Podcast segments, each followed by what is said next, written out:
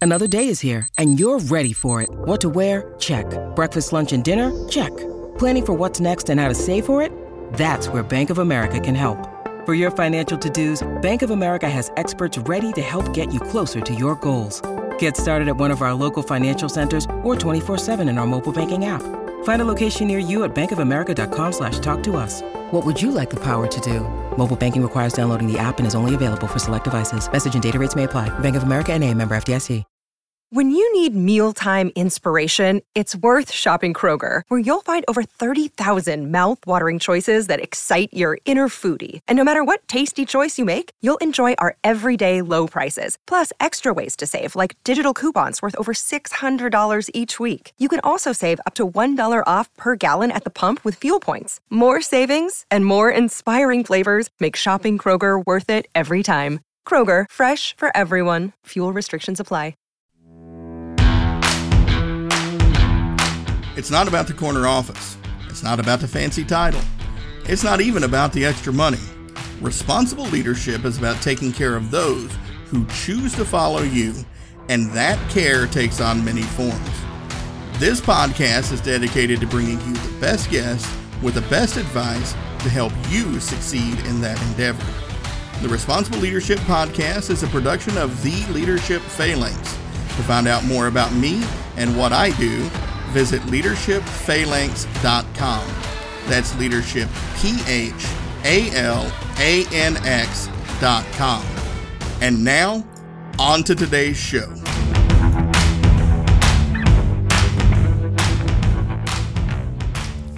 All right, folks. Hello and welcome to another great episode of the Responsible Leadership Podcast. Today's guest is Emily Morgan. Emily, thanks for being with us today.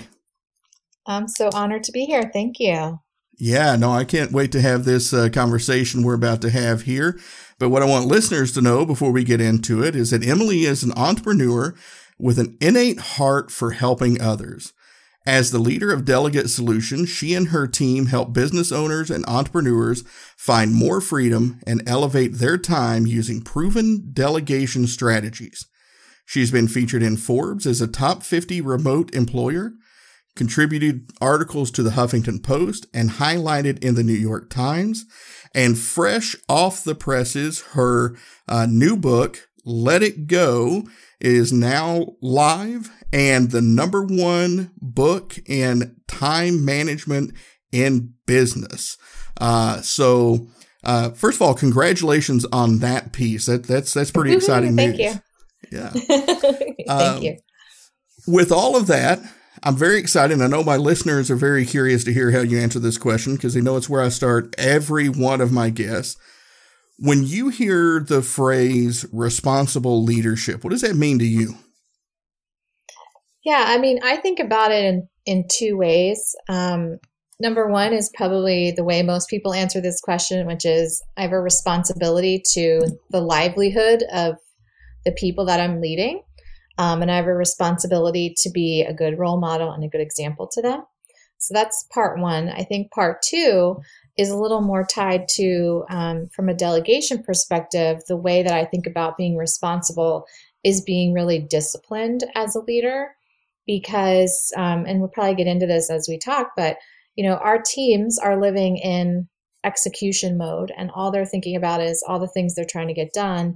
And as leaders we tend to live in ideation mode and we can really drive our teams crazy and i feel act irresponsibly when we don't sort of rein in our ideas and our sort of vision for where we're trying to go. So i think being really disciplined is also being really responsible I like that. I like that a lot because I, I will agree with you. The the discipline to to do these things and do these things well uh, is important. You know, and and uh, you know, as folks may have uh, picked up on, the name of your company is Delegate Solutions.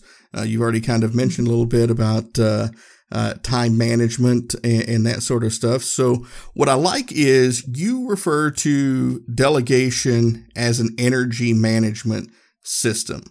Um, and, and I like that kind of delegation of ideation and execution. So, how does that all mm-hmm. fit together when you talk about delegation as an energy management system and kind of that balance between execution and ideation?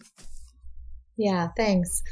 Um, you know, I'm trying to change hearts and minds around delegation overall. So I like to throw out thoughts like that. You know, I think most of us, when we think about it, we think about delegation as like a chore, like something we know we need to do, something we're told we should do, something we try to do, we don't think we're really good at.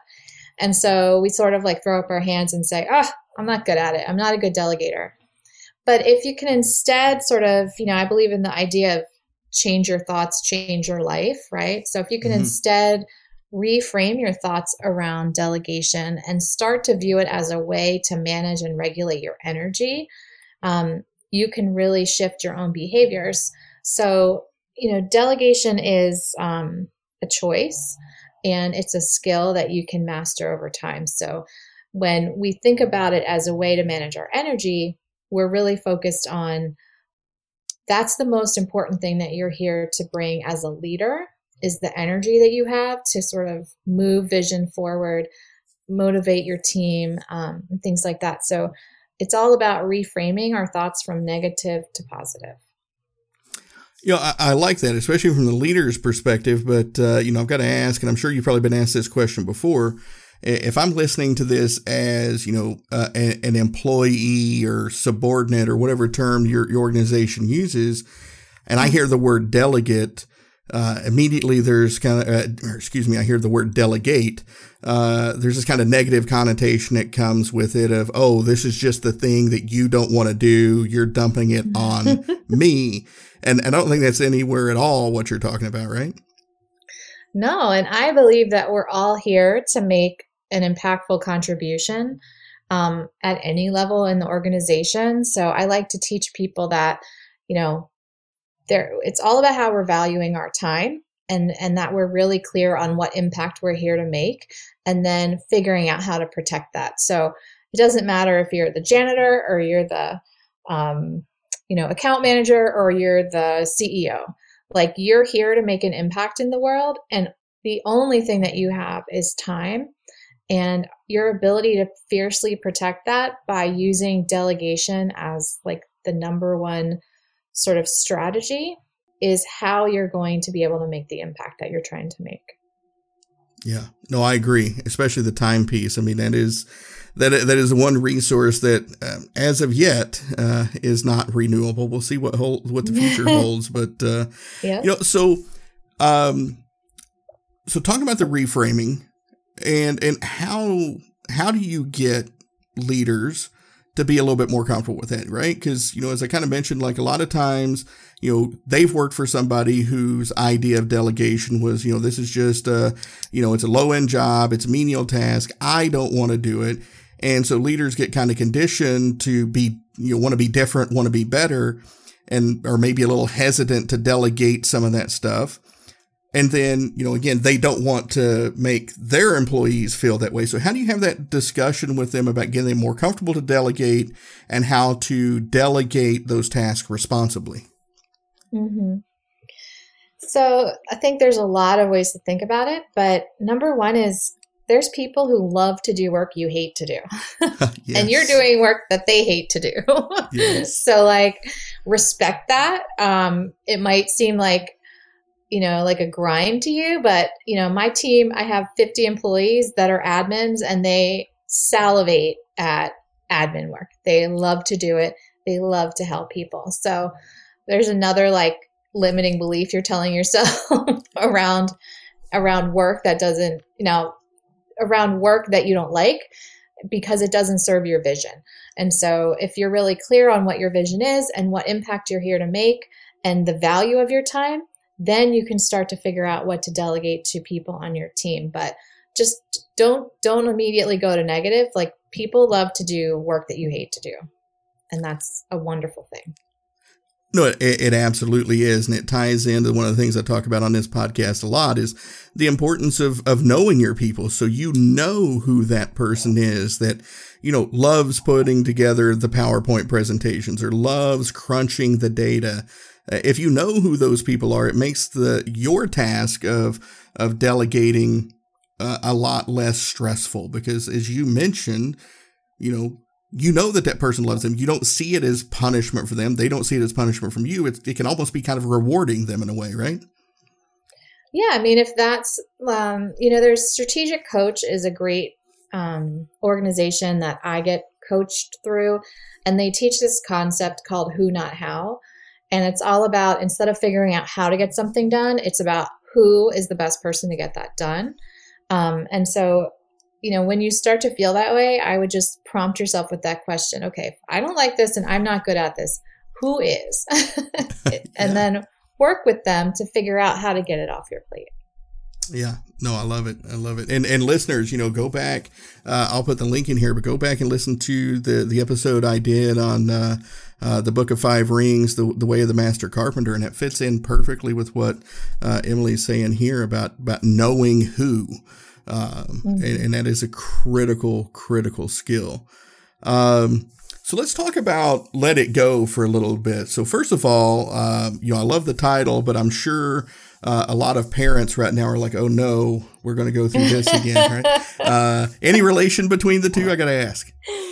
No, but that's the one downside of the title. Everybody sings it in their heads. hey, but but I guess you know, I mean, in, in some ways, I, I was talking uh, to a marketer many many years ago, and he said the best form of advertisement is the annoying advertisement. Uh, and so you know, it's like that thing. They were like, if that's happening, people are always going to be thinking about your book. So so that's that's yes. good money, uh, advertisement money there. um, but uh, I like the way, so I'm, I'm always a big fan of books that are well organized. Again, that's my thing. Uh, and, and I like that you have this broke down into to three, uh, three distinct parts here. You got, uh, the, the mindset, the technique, and the execution.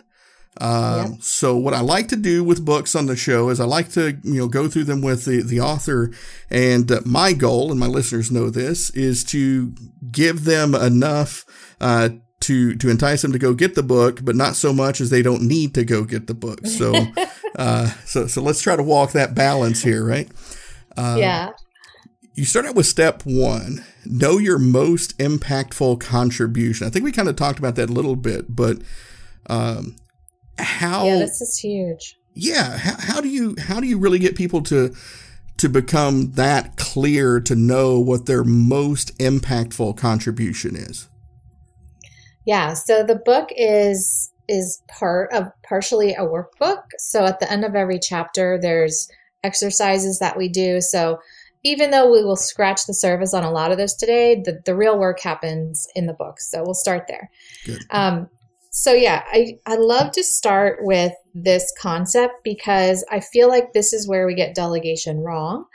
Um, because we don't take a minute to reflect on what we're here to do and what we're trying to contribute before we start to delegate. And so, because that happens, it always falls flat. We never feel like it moves the needle for us. And all we're doing is refilling any time we've, we've created using delegation with more junk, more work that doesn't fulfill us and motivate us. So, it's so important that before you start thinking about what you're going to give to someone else and who's going to get it done and how you're going to get it off to them. What are you here to do? What impact are you trying to make? And always start there. Be really clear with that with yourself because that's where, when you see that, you can start to see all the other things that you're spending your time on that have nothing to do with that. And it will be like an illuminating path because you're going to see really clearly okay, I'm here to do this. All these other things I'm doing are not that. And as long as you're clear on what your most impactful contribution is, then you can start to delegate all those other things away. In your experiences, how hard is it to get people to really get what their most impactful contribution is? Like, how often do you run into somebody who, when you first bring that up, they say, Oh, it's this. And then when you go through working with them, they realize that they were, you know, probably a, a few degrees off from where it really is. Yeah, I mean, I would answer that as I think most people do not know. Right. I think if you're an entrepreneur, which I am, we start our business with this really ambitious goal and vision and then we just get so overwhelmed with all the things that have to happen to build a business that we forget what that is. We lose we lose connection with that. Um, so i think for the most part most people probably don't even think about that. Hmm. and, and, i would agree you know especially as you mentioned you know being an entrepreneur, entrepreneur myself um, yeah, I, I when I read that, I was sitting there. It's like, what is what is my most impactful contribution? So you've given me something to think about here too, because mm-hmm. uh, you know I know I, I, know like offhand what I think it is, but uh, being a solopreneur myself here, it, it's probably a little easier for me to be uh, self focused, but. I would say most people don't, and that's one of the reasons why I started this podcast. Most people don't 100% get the the impact as an entrepreneur with staff, uh, that their most impact is probably, you know, setting that vision and how they treat their employees uh, versus just about anything else. Mm-hmm. Yeah, I mean, that's the number one thing you're here to contribute to the world. And I believe everyone in the world has something to offer to make the world a better place. And so if you can be clear, which is what we work through in chapter one, we use a lot of like the feelings wheel. How do you feel? What do other people tell you when that you know you think is normal, but they tell you you think it's really special? Um, what impact are you actually trying to make? And if you can get back in touch with that, it just really lights the path for finding reclaiming your time in a different way. Yeah. No, that that that is brilliant. Now, how? Um, let me ask you this: when do you feel that that should be something that a leader entrepreneur should start focusing on? Is that something they should go into out of the chute? Is that something that they should have 10, 15, 20 employees? Is there a, a magic number where this should become more and more important to them? Uh, no, I think the sooner you can get in touch with that and remind yourself of that, um, the more quickly you'll be able to grow your company. Um, for example, like later in the book, um, we I introduced the delegate freedom system, which is the sort of repeatable, reliable way to think about delegation. And step one, which you can do every single week or every single day, is reconnect with what that vision is for your for your time. Um, so we always start there. We start with it in the beginning of the book. We start with it as a entry exercise, and then we start with it as we work through a delegation system forever. Nice. Yeah, no, I agree because um, you know the the longer you go without doing this, the more out of touch, the more out of touch you get with it, and the more ingrained kind of those automatic habits become, and they're they're harder to mm-hmm. break at that point in time, right? Yeah, and there's there's a lot of things that I share in the book around sort of mindsets that we develop over time as leaders. So, for example, I haven't earned this freedom yet. I feel guilty delegating to others. If I am not doing this, people might view me as unimportant because I'm really not doing something that everyone else can't do. And so there's these like s- subconscious stories we tell ourselves that hold us back from delegation and and that clarity around what you're here to do and why it's going to be impactful is is just the first step you need to take. Love it. Love it. Um so I'm going to go ahead and skip to, to part two, if you don't mind here, and and mm-hmm. uh, talk about. So that that is technique for the listeners, and uh, you start off, and we've already used this word before. But you start off with the discipline. So let's let's talk about that mm-hmm. for a little bit. When you say the discipline, what are you talking about? Yeah, it's it's about your own commitment to seeing delegation through. So we you know we've led in with this, but I think as leaders we get shiny object syndrome sometimes. So we get really excited about something. We send our team sort of off and running on something, and then we change our mind. We're on to the next exciting thing. And they're kind of like, wait a second, I just finished. I didn't even start on the, the last thing you told me. Um, so, discipline in that section, we talk a lot about bottleneck behaviors that we as leaders bring into play as we work with our teams. And, and I think my goal in that chapter is really to create awareness around the own behaviors that you're bringing that could make delegation fail. Yeah.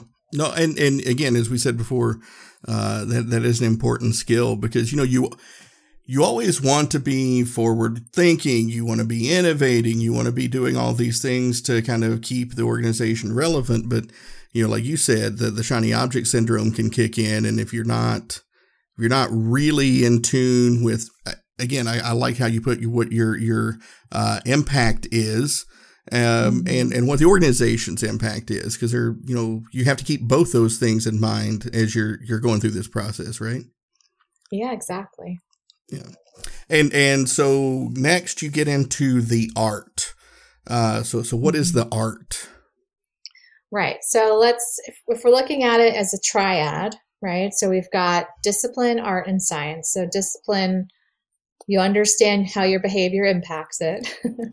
art is all about what you're going to delegate. And so this is traditionally like the fun part. People get really excited about this. We've had clients say like it's i feel like i'm a kid in a candy store like there's so much i can delegate you know when they have that clarity around what they want to do so the art is like you just sort of work the process to figure out what can actually come off your plate. And we have some exercises in there to do that.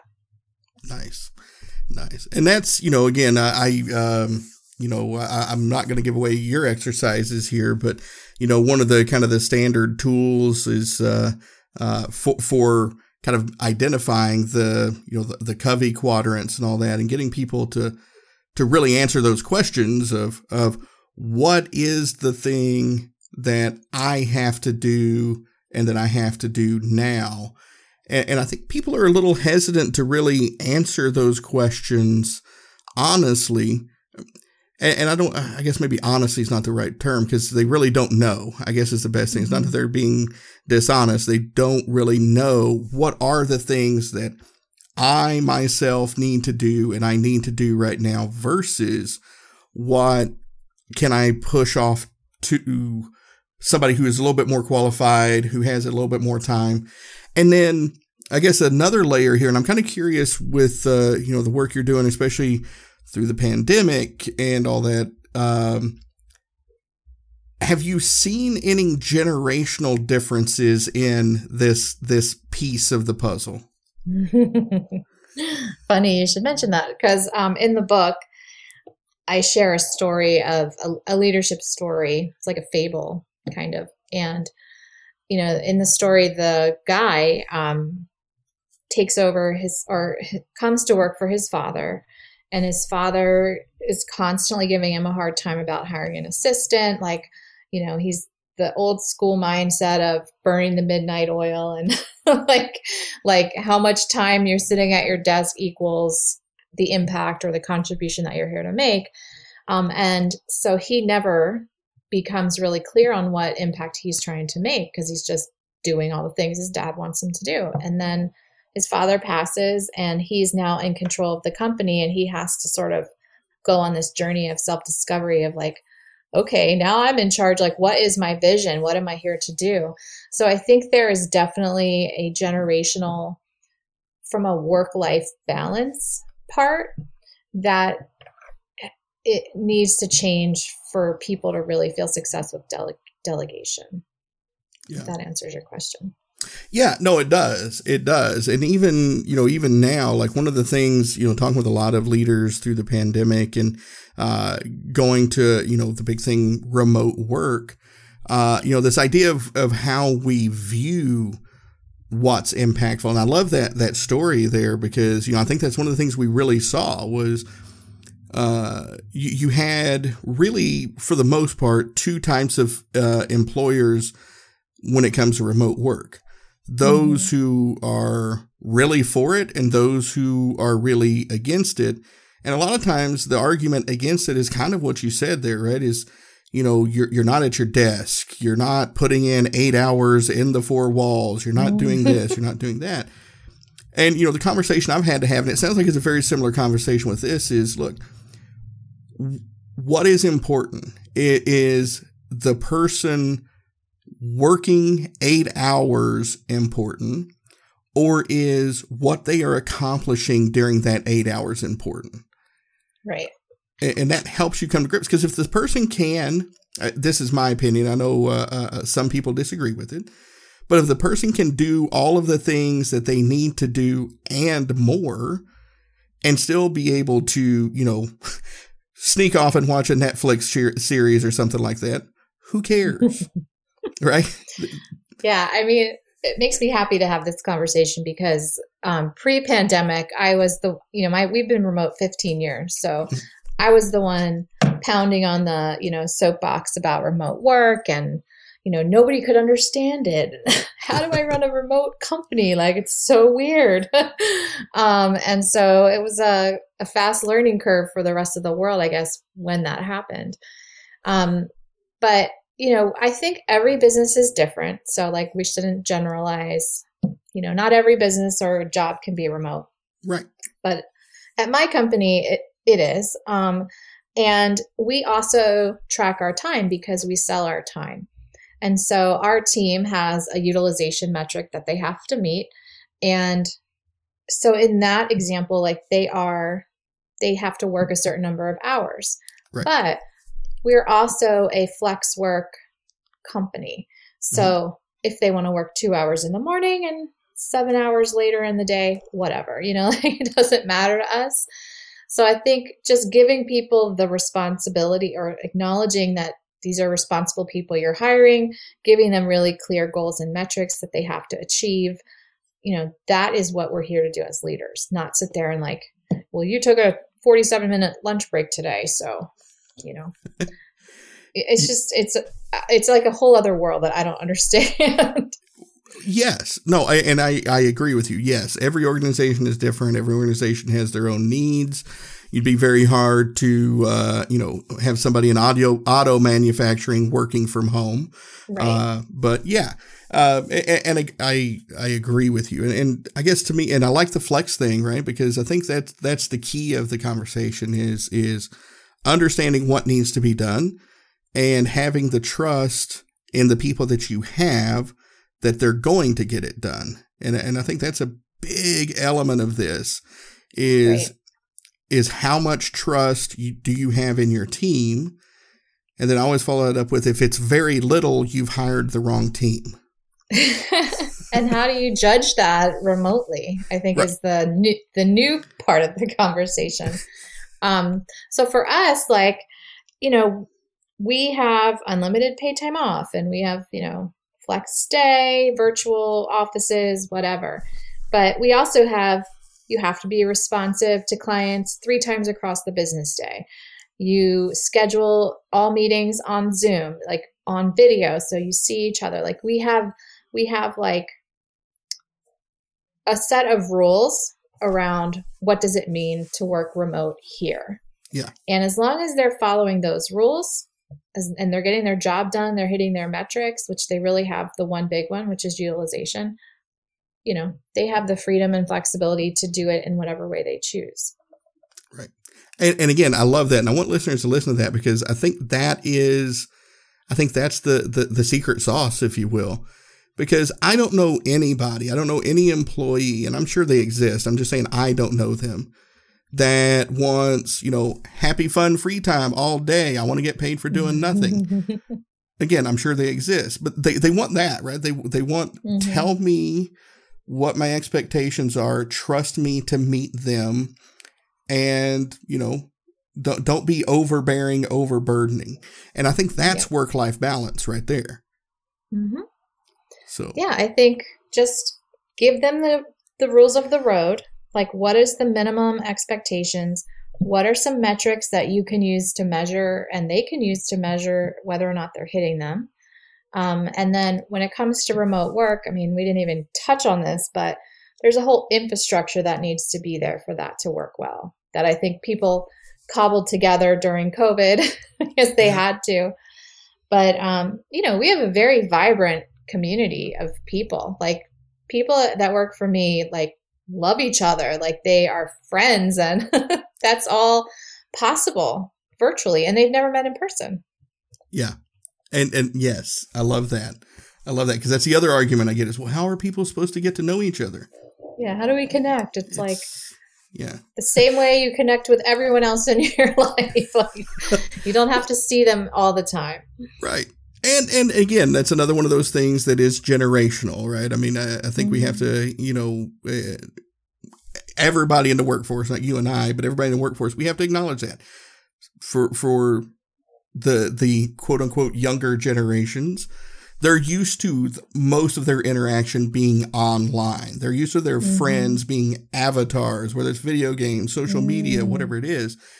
They're okay. used to it. They can build those relationships, and then you know, um, I'll, use myself as a example here. You know, I am a more in person person myself, just because of the generation I come from. But we have to acknowledge those generational differences, and I think that comes back, bring us back to the delegation piece, and and that's part. Uh, I don't know if exactly if this is where you're going here with this, but that's kind of part of the science of it. Again, is is knowing all of those pieces, right? Yeah, yeah. So the third part is the science, and that is this this the step where you get it from your plate to someone else's, and how you do that responsibly and impactfully. Um, and so there's lots of strategies that I outline in the book around how to do that, and I give some actual like templated examples. Um, but the number one part of it is is a commitment, like an obsessive commitment to feedback and that that is always built into meetings that you're having with people you delegate to it's where you are identifying who is doing what by when so i have some delegation templates that you can use which you could just like fill it in and hand it to the person that you're delegating to and it'll just immediately increase the likelihood of it getting done the way you want it to. Mm, no i like that. Uh, I, uh, because you know, and this is one of the things that, that I've had to coach uh, a bunch of people through over the years, and you know, I'm kind of interested, uh, very interested you brought that piece up because I'm I'm curious about your feedback.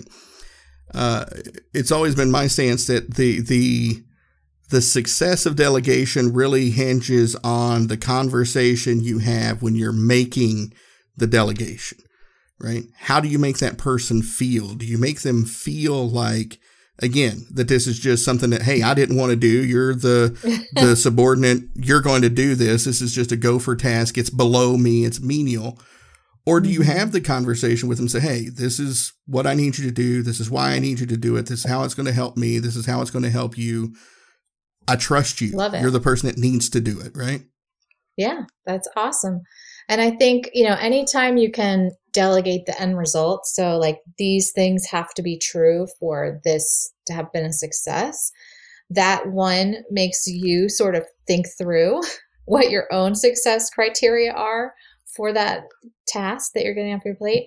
But it also lets the other person just sort of like, okay, as long as these things are true, I'm going to attack it in this way. And a lot of the times they'll get to it in a different, more efficient way than you would but it's still getting done. Your standards are still being met. And then if you can share, like you were kind of just touching on this, like why is the project important? What is the impact that it has overall to what you're trying to do, what the company's trying to do, so that they can feel a part of the outcome yeah. and see how that piece, their piece, fits into the overall picture. yes, I love it because always, and I don't know if you get this uh, kind of pushback or not, but uh, you know, I get some, you know, well, hey, that all sounds fine and good, but you know, you know, whatever the excuse is, I, I, I try to remind people like there's a famous quote by General George Patton, a guy mm. they affectionately called Old Blood and Guts, that says, "Don't tell people what to do, what to do. Tell them mm-hmm. what needs to get done, and get out of the way and let them dazzle you with their brilliance." exactly. Like if that guy gets it and doesn't see it as touchy feely woo woo, you can get past it too. A hundred percent. Could not agree with you more. Love it. Uh, so part three in the book, and, and again, folks, this is uh, "Let It Go." Um, part three is the execution piece. So reliable and repeatable delegation. What is reliable and repeatable delegation? Yeah, so that has to do with the delegate freedom system, which is that five step process to delegation. Um, it's a wheel, so it's designed to repeat um, on purpose and by design. But that last part of the book is okay, okay, so now you've mastered delegation. You've freed up your time. You know what your most impactful contribution is, and you're just letting things go. What would be the impact if now your team has that mindset. And so everybody's starting to delegate, everybody's making more of an impact. What kind of impact could your company make as a whole? Um, even bigger than probably what you Im- initially imagined when you started your company because now everyone is is elevated to do their most impactful work. So that last part of the book talks about how to roll out a culture of delegation within your company and what impact it could possibly have. And, and, again, I love, I love the thoughtfulness that you've put into these chapter titles and the words that you've used because uh, I love chapter nine, cascading culture of delegation, which is you know kind of what you're just talking about there. And you know, again, mm-hmm. being a Marine Corps veteran myself, that was kind of at the core uh, of our leadership structure was this this uh, we called it, you know, uh, push the decision down to the lowest possible level. But it was really mm-hmm. this cascade, uh, cascading effect of, of delegation, right? It's like an, an order would come from, I'll use, uh, you know, business terms, but let's say it comes from corporate and then it gets down to, you know, the, the uh, regional to the district to the local manager to, you know, who is the best person. You were expected to know who in your sphere uh, was the best person to delegate that task through, so it got it got done. And anybody uh, in there could do it. Sometimes it was, you know, it made it all the way down to the private, but sometimes it was like, hey, you know, the the captain needed to do these things. And, and I, I like that culture because when everybody's doing it, I think that's the thing uh, again, correct me if I'm wrong here, but that seems to me, uh, my experience with that situation, if everybody's doing it, you fight that stigma that we talked about in the beginning uh, around being the person doing the delegating and being the person who's having stuff delegated to them, right? Exactly. Yeah, I think you know if if you felt the liberation of it, imagine if if you gave your team the tools and empowered them to free up their time by giving them resources, permission, autonomy, like all of those things that need to be there, encouragement. um, what, how much more impactful can our companies become if we are are sort of operating with this mindset of like, yeah, man, let it go, push it down, like you're saying, as far as it can go till it's either automated, deleted, um, hiring additional additional resources further down the accountability chart. But that's sort of the concept that I present in that chapter. Well, you know, and I like that piece there that you just mentioned because I'll be honest, through our conversation, I never thought about it, but it makes sense. Is is odd, you know, delegation? A lot of times we do think about is you know one person asking some other person to do a thing, but you mentioned automation. And I think that is a that, that is a brilliant point to make because delegation isn't always about asking somebody else to do something. You can create you can delegate equipment, machines to do some of these tasks, right? Exactly. Yeah. So one little tip that I'll share around delegation is um, that you always want to look for repeatables. So if you're doing something more than once, it becomes a candidate for delegation. And it could be delegated, it could be automated. It doesn't matter. But that is like the first rock to uncover once you know what your most impactful contribution is and you do some exercises around how you're spending your time. Always look for repeatables because, like you mentioned, those are great things that technology can accomplish for you. Mm. that's, so, that for is... example, like entering things in a CRM or responding to blog posts or something like that. Like things you're doing more than once are, are a great place to start.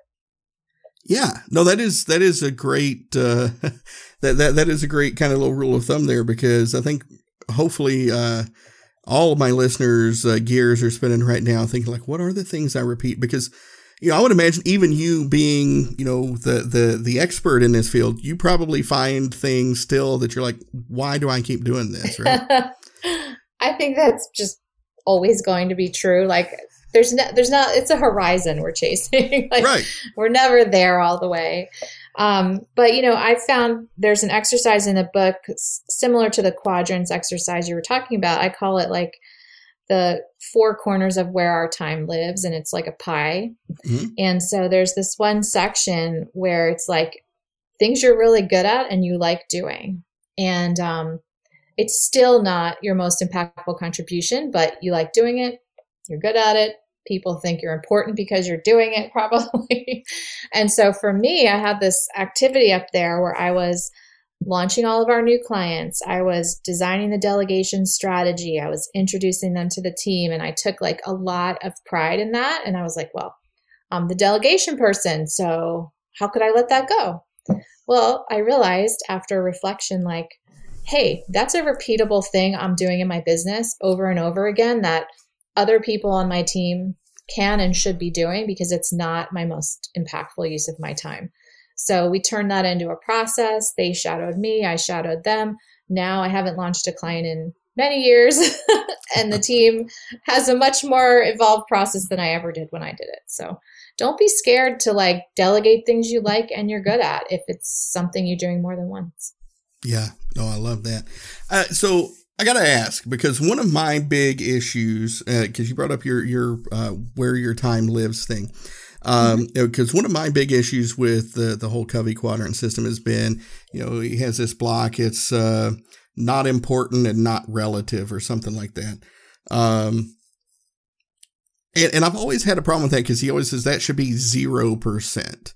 Okay. Mm-hmm. And I have a big disagreement with that. I think you have to have some time to just uncork and unwind in that area where what you're doing isn't timely, it isn't relevant. It's just you taking care of your mental health, you relaxing, you, you know, doing all of those things for your own well-being. How does that time fit into to your system? And, you know, do you agree? And feel free to disagree with me on that if you do. I think about it a little differently. I don't know the Covey system. I looked it up while you were talking about it. So here's how I think about it we only have so much time in a day. We already are talking about how we know what we want to spend our time on, we know what our most impactful contribution is. From there, we recommend people do um, an exercise where you think about your ideal day. What are the things you want to be doing? And like on my ideal day, it's I'm hanging out with my chickens in the morning. I'm having coffee and meditating. yep. I'm shutting down early to hang out with my son. And so I don't think about it in that that rigid way because like why why do I want to live like that? I don't want to live like that. So yes. So we break up the quadrants differently, but it, I really would recommend, you know, reflecting on, hey, if I could design my day, a work day, what does it look like?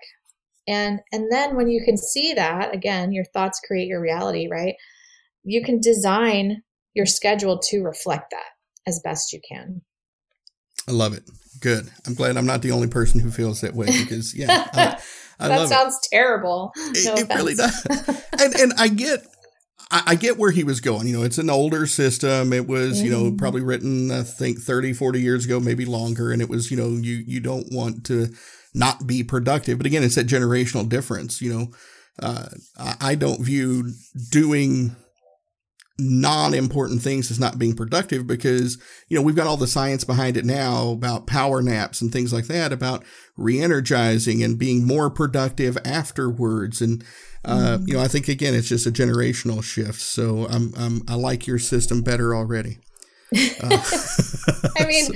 like we got one life right, right. so yeah. I think, you know, I'm always, I trust me, I delegate like crazy in my personal life. My partner, he's like, okay, I'm not here to be delegated to. but I think, you know, what do you want your ideal day, your ideal week to look like? Build that out and then see what's left over. Because, like, otherwise, you're just chopping, chopping, chopping, chopping, and you're just filling it with like busy, busy, busy, busy. And where's the fun? I don't know. 100% hundred percent. Well, Emily, we uh, we've just crossed over the the forty minute or so mark here, and this has just been an outstanding conversation. I've had a blast. Thank you. Uh, I'm just kind of curious. Uh, is there anything that we didn't get a chance to touch on that you want to leave listeners with before we get out of here? Um, I mean, delegation is my jam. So everything that that I do is about delegation. So we have training, we have e-course we have a community for admins. So if you have an assistant and you want them to be supported, we have a free community that meets um, this Thursday coming up, which is not when this will be released, but once a month on Thursdays. Um, it's free and there's a speaker and then there's breakout sessions. So if you really want to support the people that support you by giving them a resource, um, you know, that's a great thing. But, you know, we're here to help 360 with delegation. So I think that's the number one thing I'll leave you with, besides our service. Oh, I love that. I love that. And again, I just want to, you know, kind of leave one more uh, quote here just to drive the point home. Because I know I have a lot of veteran entrepreneurs here, and I know we're fairly comfortable with delegation, but we may still struggle with it. And and I like to give examples to show you, hey, this is these things are okay. These things are good for you to do in your business. Uh, mm-hmm. General Hal Moore, in his book on leadership, um, he said that at the end of the day, he would ask himself two questions what is the thing that I did today that I didn't need to do? And what is the thing that I didn't do today that I did need to do? Wow. And he asked himself those two questions at the end of every day. And that helped him plan and delegate things better the next day. And hearing mm-hmm. Emily talk about this, I think that's a lot of, of what her system gets at. So I highly recommend grab yourself a copy of Let It Go. Uh, take a look at, at, at her information, take a look at her system, um, and, and put it to work. And on that note, Emily, people want to get a copy of the book, they want to find out more about the system, how to work with Delegate Solutions, if Delegate Solutions is a good fit for them, where can they find all that information? Yeah, so we have a special page for your listeners, um, delegatesolutions.com slash RLP. And everything is on there in terms of resources that I mentioned today. If you want the book, you can get it right on Amazon. Um, just type in Let It Go, Emily Morgan, and it'll come right up. All right. And I will admit, I just sang the song in my head when you were doing that. So there you go. well, Emily, look, again, this has been a fantastic conversation. I really appreciate the time that you have delegated uh, to spend with me and my listeners today. It's been extremely valuable for me. I know my listeners are going to take a lot away from it. It's a great discussion to have. And again, thank you for having it with me and my listeners and being a guest on this episode of the Responsible Leadership Podcast. Thank you for valuing the delegation conversation. So I'm thrilled to be here. All right, folks, there you have it. Another great show about responsible leadership. I really appreciate you listening. And if you have any feedback for me, please reach out at earl at leadershipphalanx.com. That's E A R L at leadershipphalanx.com. Thank you for rating, reviewing, subscribing, and sharing the show so these messages can spread further and make a bigger impact. With that, I look forward to speaking with you again in the next episode.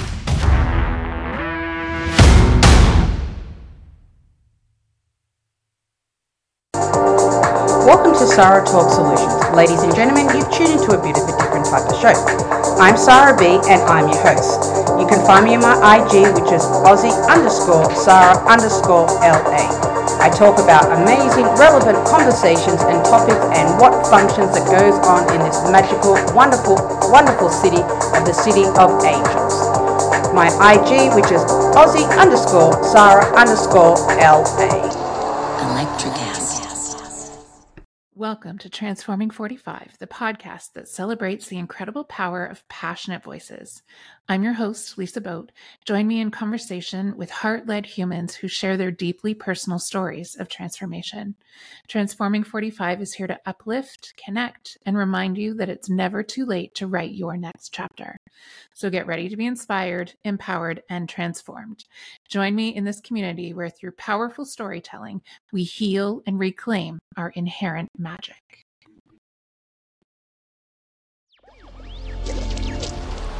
Electricast.